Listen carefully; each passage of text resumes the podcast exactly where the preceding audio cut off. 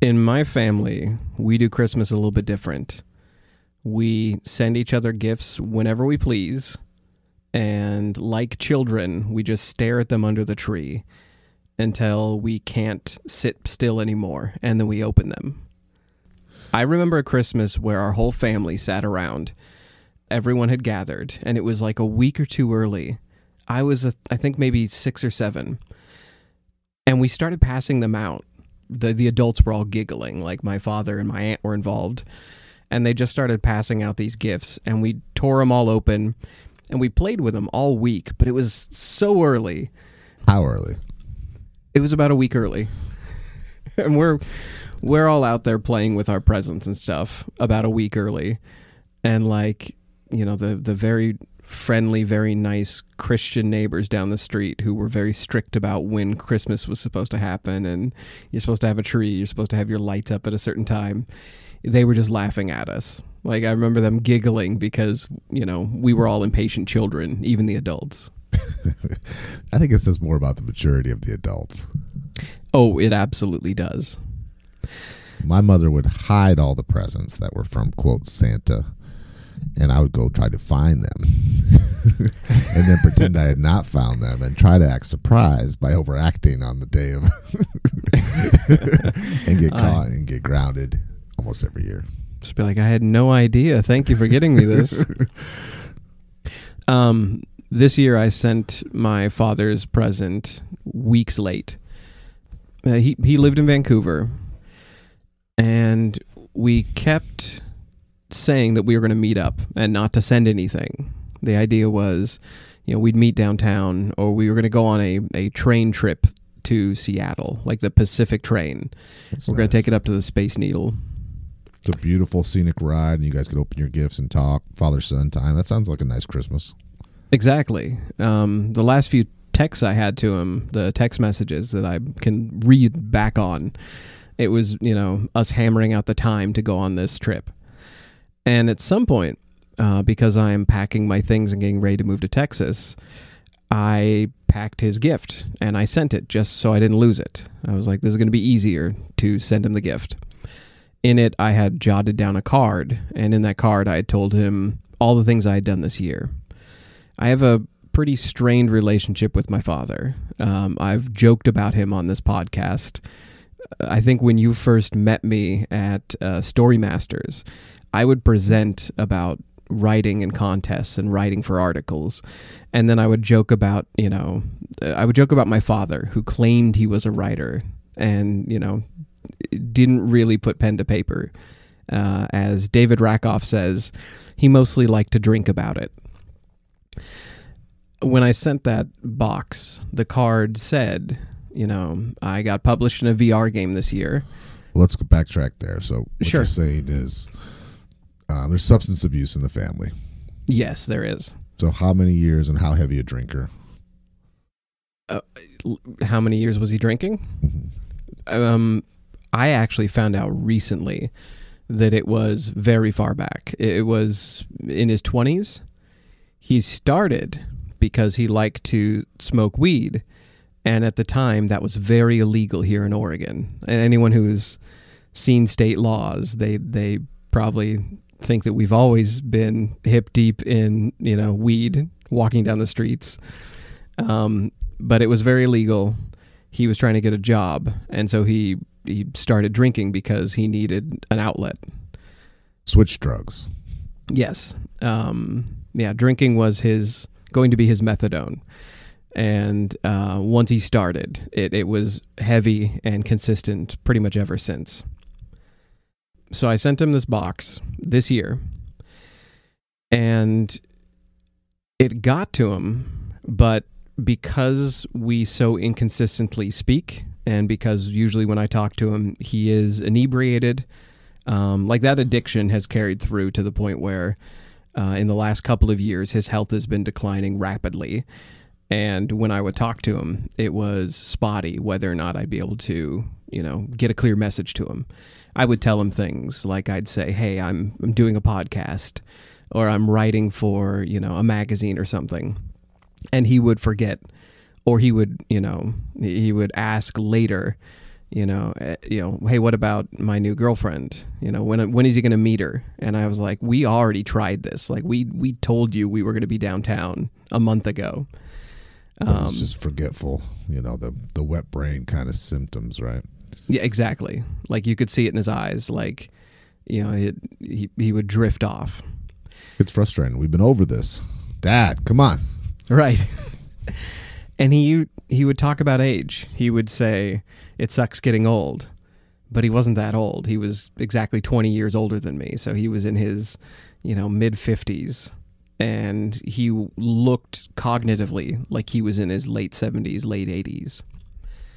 Um so the box arrived and on the card I had written, you know, um, these publications I'd done this year I had written that I got, uh, you know, my license to be a private investigator, and I had written which town I was going to move to uh, when I go south.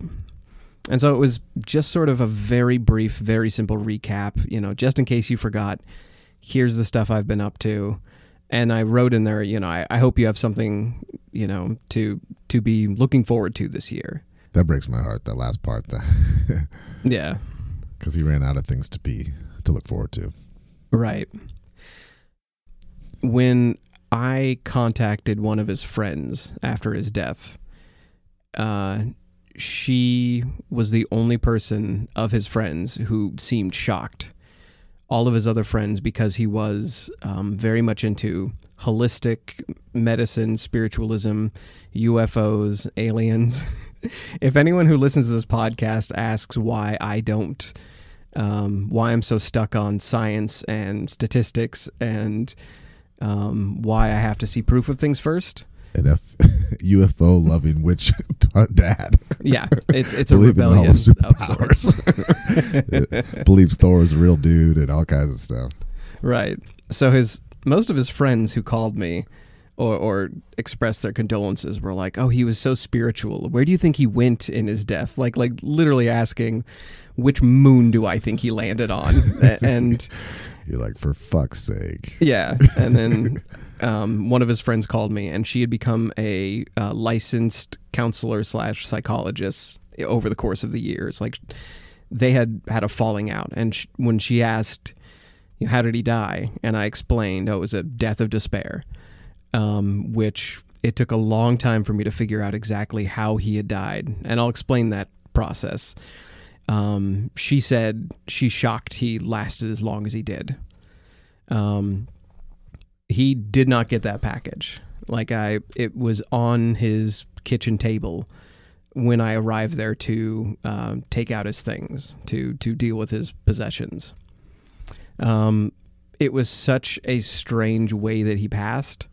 Like he he he passed away with a roommate who was so drunk when the coroner arrived that um, he wouldn't wake up.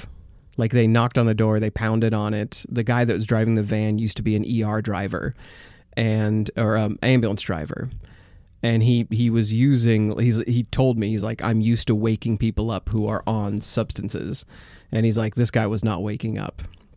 They had to go to the manager, get the key, and when they found my father in in the room, uh, he was like up against the door. Um, now he had passed in his sleep. Like I know this, which means that the the medical examiner moved him and did not move him back. So they didn't bother picking him up. They left that for um, the you know the county, the the coroners. It was weird to me, and the thing I want to talk about today for this episode, if you're willing, they did not write his cause of death on the death certificate. Well, as the writer, the fiction writer that you are, what, what would be symbolic that the, the package got there before he got to open it and say his goodbyes or his Merry Christmas to you?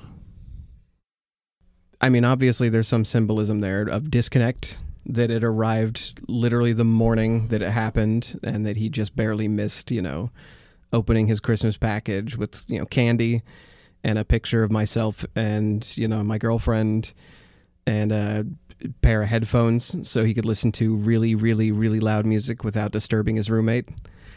Which is a Um, thoughtful gift, which is probably a symbol of love, but I also think maybe a symbol that you've known the man for 35 years and you, in your subconscious, somehow knew that this was it. You may not have Yeah. Between the possibly. I think so. Me agreeing to go on a reminiscing trip to Seattle uh, to see the Space Needle, something we had done when I was very young. Sounds too good to be true a little bit Yeah. with his behavior and his addiction with with with his ailments at this point. I think we both knew it was going to happen. He had told me something was wrong, that the hospitals weren't catching. And he felt something was he had asked in multiple ways in several kind of heartbreaking ways for more time. Not not from the doctors, but he was asking me and I didn't know what he was asking. Um, so I don't think the Christmas package was exactly what he needed but I don't think he knew how to ask because he had burnt so many family bridges before. It was tough for him to get any of our time, uh, telling us that he needed, you know, time with us and that things were drastically wrong. We had heard that in the past. We knew that when he said something was wrong, it meant he needed money or a place to stay, or it meant he just sort of wanted to get us on the phone so he could argue with us for a while.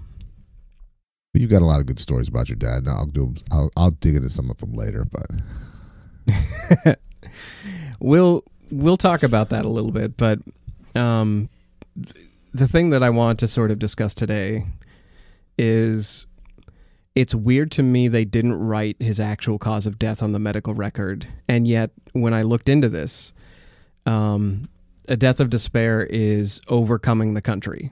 It is so That's- much more prevalent than I thought it was. that sounds like a made up fictional. Like she died of a broken heart. It really does, doesn't it? um, This is a real thing. It is a real thing. And I actually have who coined the term, how common it is, and why we're about to see a lot of millennials become deaths of despair. And we have the statistics for that too.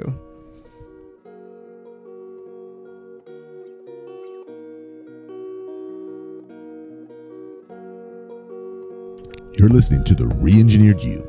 This is a podcast about self empowerment and all the myths, lies, and misconceptions we tell ourselves. Then we use science and history to bust those myths and re engineer a better you. I'm your host, Todd Laments, the extrovert. And I'm the writer, researcher, and introvert, Joe Anthony, whose job it is to dig through the outer layer of no da on the internet. This is a tough one for me. You know, Joe and I have, it's hard to define our relationship, but we've been working on creative projects now speeches, podcasts, public speaking, training seminars for three years now. So we're, we're more than friends. We're like brothers, but Joe's very guarded. He's brutally honest. He's very sensible. So all those things kind of go out the window when your father passes on.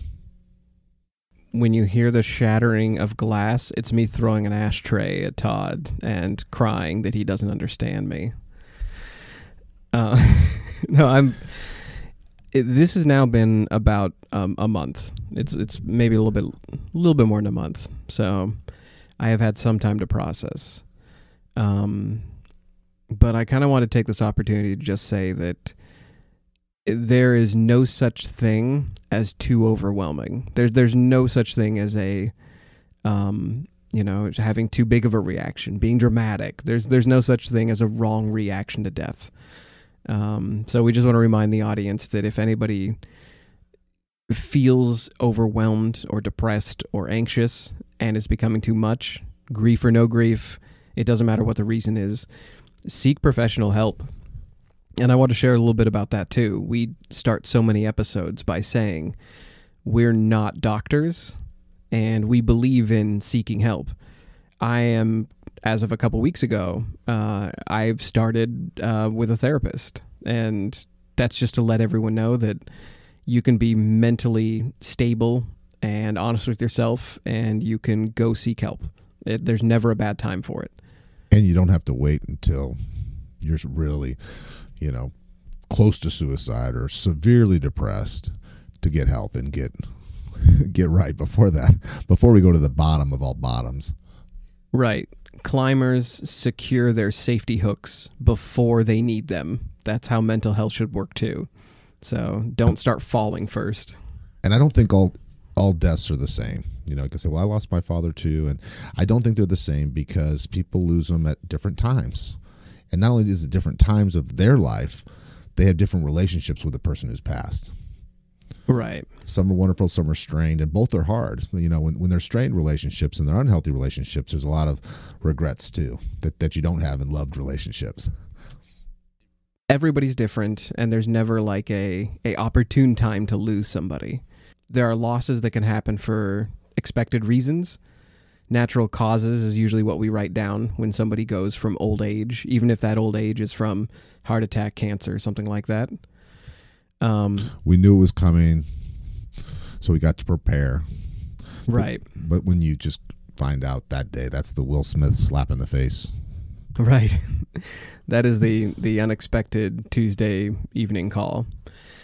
Um, strangely, natural causes is actually what they wrote on his death certificate. Uh, when I got the call and I, I eventually got his death certificate, um, they settled with natural causes. Um, I also found out that a lot of times, if somebody passes from drug overdose, they will just write heart attack.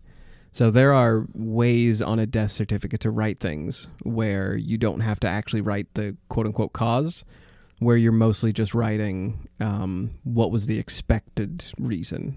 I went to this play when I was a kid, and I remember this like it was yesterday. It would have been 1989, 90. And it was about HIV, and that was a real hot subject at the time, and people were dying from it all over the country and all over the world.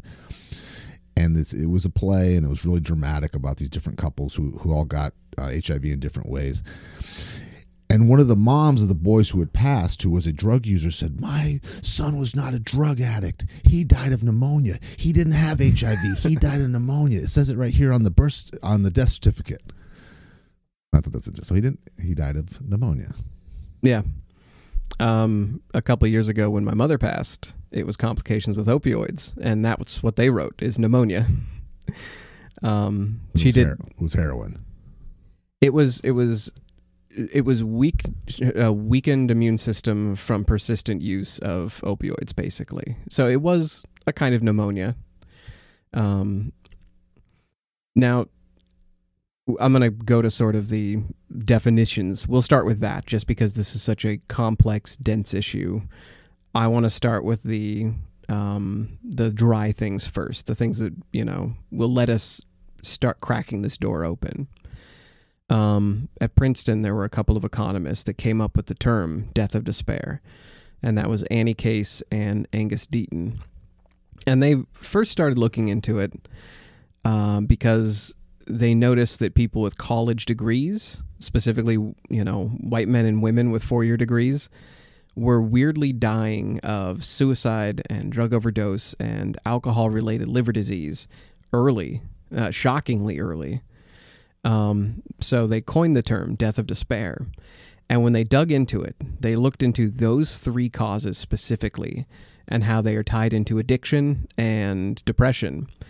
Uh, they found out that of those three reasons, um, you it was 158,000 people a year were dying in the U.S., uh, which they said is the equivalent of three fully loaded Boeing 737s falling out of the sky every day for a year.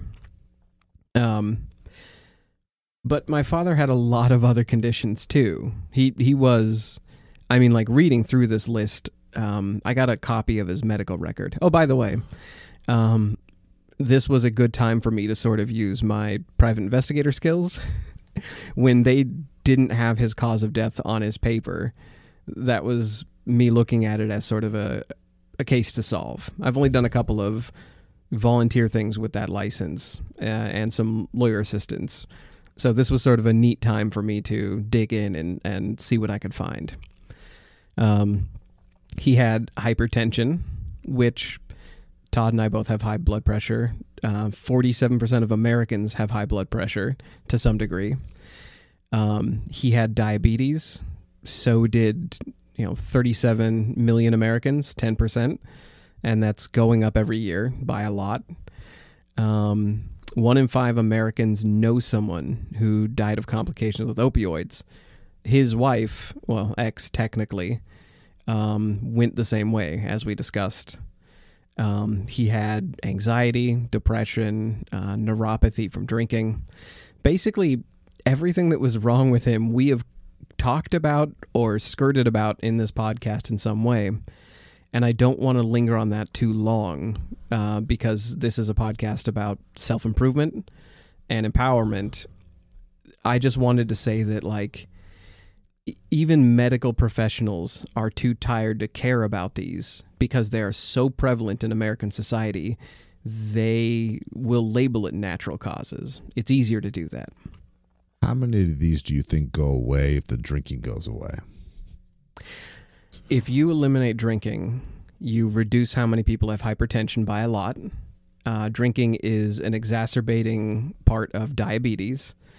Um, opioids, I'm not sure about. You can definitely get addicted to opioids without alcohol being part of it.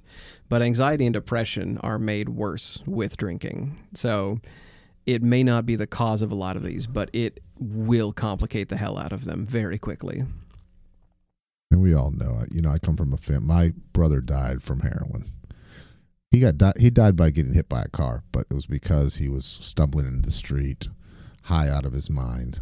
So his death certificate is not at 31 years old is not going to say it's going to say he got hit by a car and had a head trauma and died, but that's not what happened. Right. But we all know, you know, I have a family. My my grandfather, my uncle, my father's had alcohol, drug problems. Um, but my grandfather was the worst of the worst because he just got nastier and nastier. He had all of everything in the world, had a family that loved him, and he just became a recluse in his own, you know, in his own head, and just became a nasty, mean person, and pretty much sucked every ounce of joy out of the world. Right. I went to a Toastmaster meeting once where one of the women very candidly talked about her brother who had been a um, first an opium addict and then he had switched to heroin.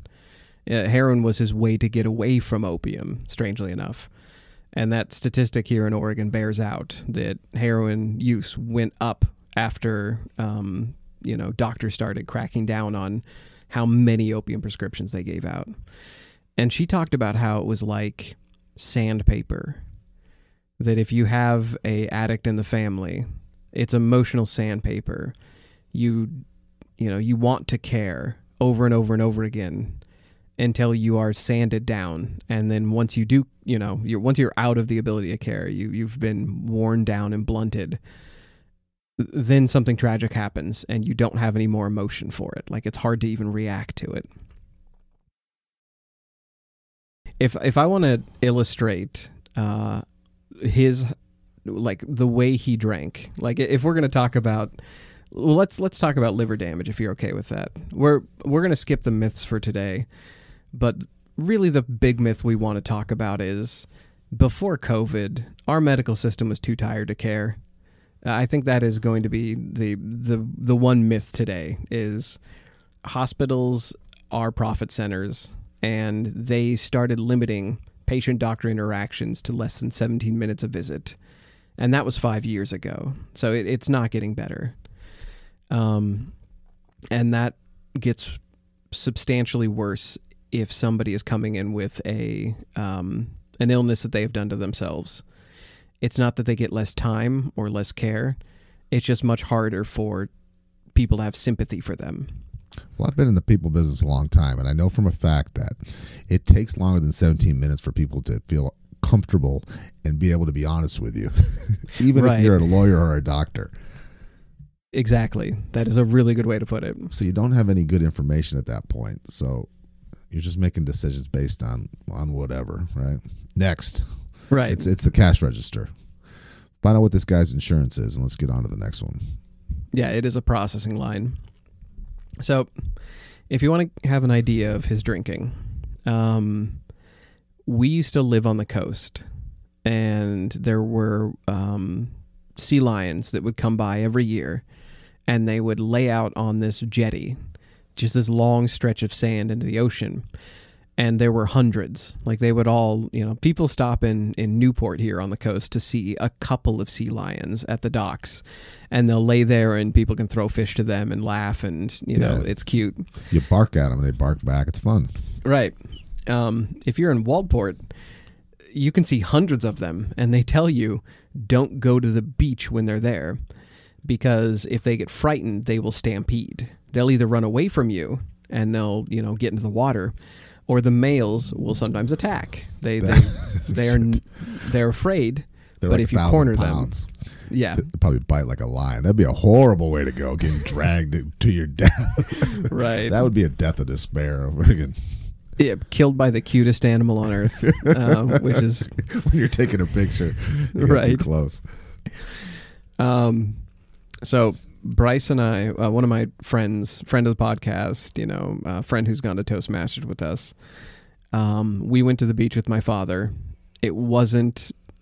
It wasn't late at night. It wasn't after you know a house party. This was just him. Like we we went out. He would carry a tumbler of vodka like he was Rodney Dangerfield, and um, His he went dad up or Bryce. no, my father. Sorry. Yeah, my my father would would carry around a tumbler of alcohol, and it. I don't even know if there was anything in it. It was probably just straight vodka, and we went out and looked at these seals, and we stayed away because it's this two hundred seal pod, and um, he started going up to one. And Bryce and I just stood back, like we waited, like we we were like, "What are you What are you doing? You live here. You know not to do this." And we watched him like start creeping closer and he got down like he bent at the knees and he stretched out his hand like he was trying to be you know you ever see um, crocodile dundee where he hypnotizes the bull he's doing this with one hand and in the other one he's balancing a drink And- Oh, boy. we stood back because we were expecting to see the most hilarious death anyone's ever caught on the Oregon coast. We thought we were going to watch him get mauled by an adorable seal and then dragged into the water. and honestly, eaten by a seal would have been the way he wanted to go. Um, but we watched him pet this seal, and like we a were- dog. dumbfounded. Yeah, like he's petting it, and he's you know like he's pressing his hand to it, like he's communicating with it.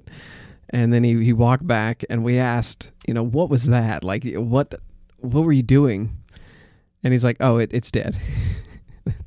he was Oh my god. he was petting a dead seal. It had been dead for hours and hours. It had stayed out there all day. Like Oh, it probably came into the sun in the morning. He was just teasing you guys. I, I don't think so. I I think he was a kooky enough hippie and so into you know his own mystic powers that this made him one with nature, petting a, a basically roadkill of the ocean. so, um, if you want to know, it, that's that story probably tells you everything you need to know about my father's drinking and and you know what it looked like in person. Okay, do you have young friends or, or anybody that you've seen who is around millennial age who has developed a drinking problem, myself included. I'm definitely going to include myself in this. I've seen raging in myself. Yeah, I mean, I was uncommon for me in my early twenties to drink twenty plus beers a day, pretty consistently. By consistently, I mean every single day. Right. and I think you drank a bottle of stuff, or at least a half a bottle a day, or something, right? Can you tell me? Yeah, I was. Um, I would drink. It, it was more than a six pack a day of something stronger than ten percent, and oftentimes it was half a bottle to a bottle a day in total. It was a lot. The one alcoholic uh, quote that I, I really remember is from Eddie Van Halen, the guitarist, and he said that he used to when he when his, his drinking was his worst, he would have to drink a six pack of beer to feel okay every day.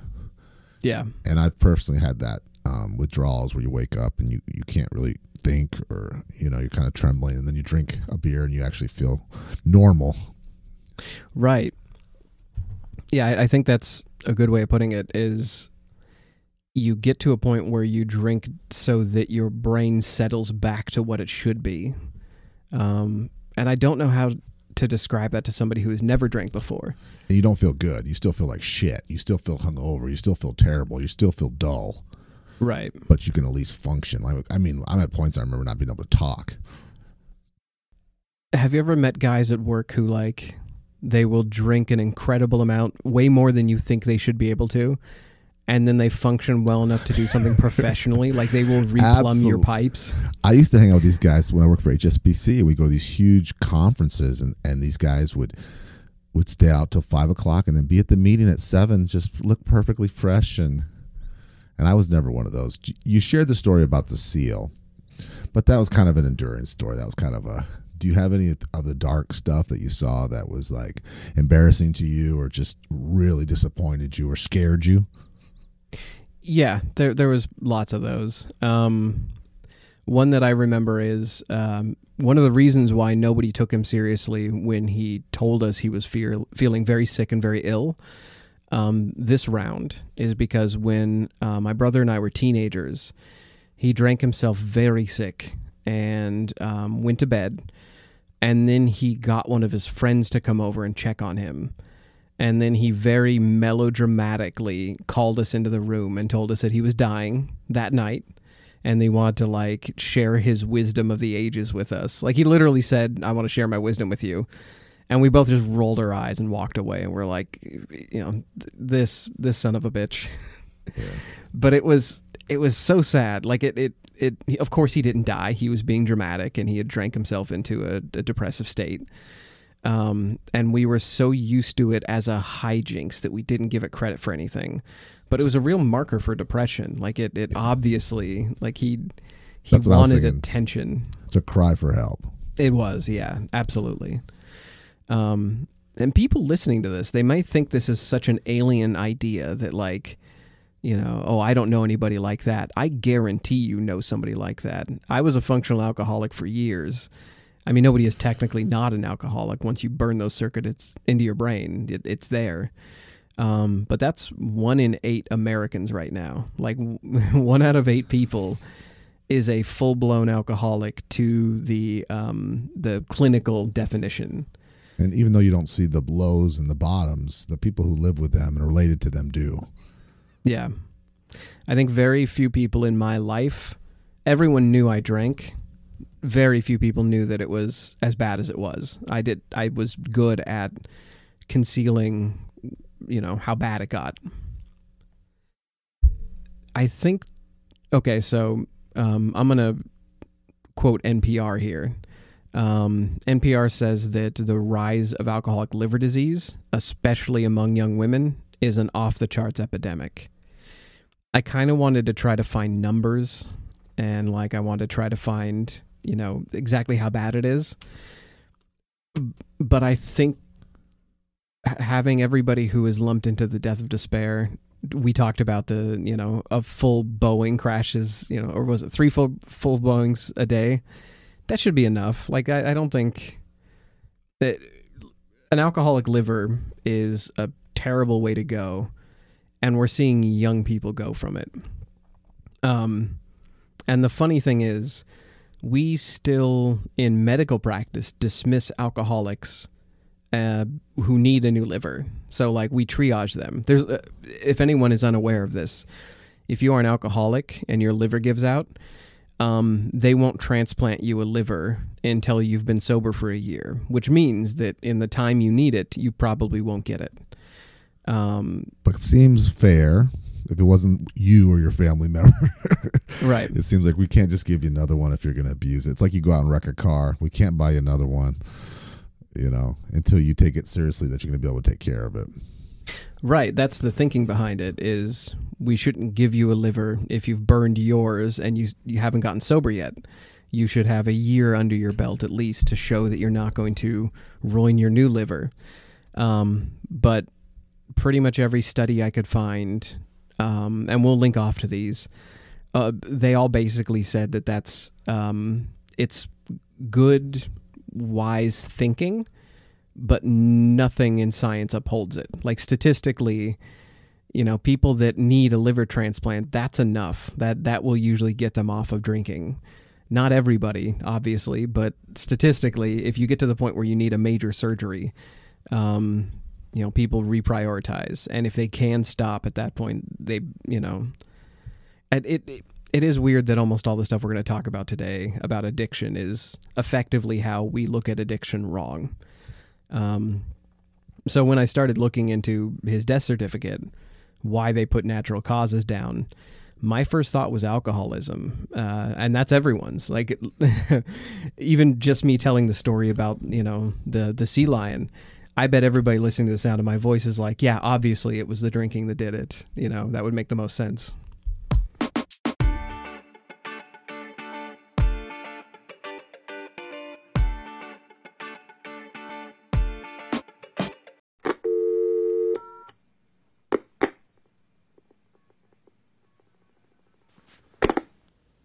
You've just heard part one out of our two part series on Deaths of Despair. Next week, we'll talk about the medical system and why my father's death certificate said a death of natural causes. We'll also talk about what it looks like when insurance companies start using errand fatigue as a system for billing and profit. Tune in next week as we go a little bit farther down the rabbit hole.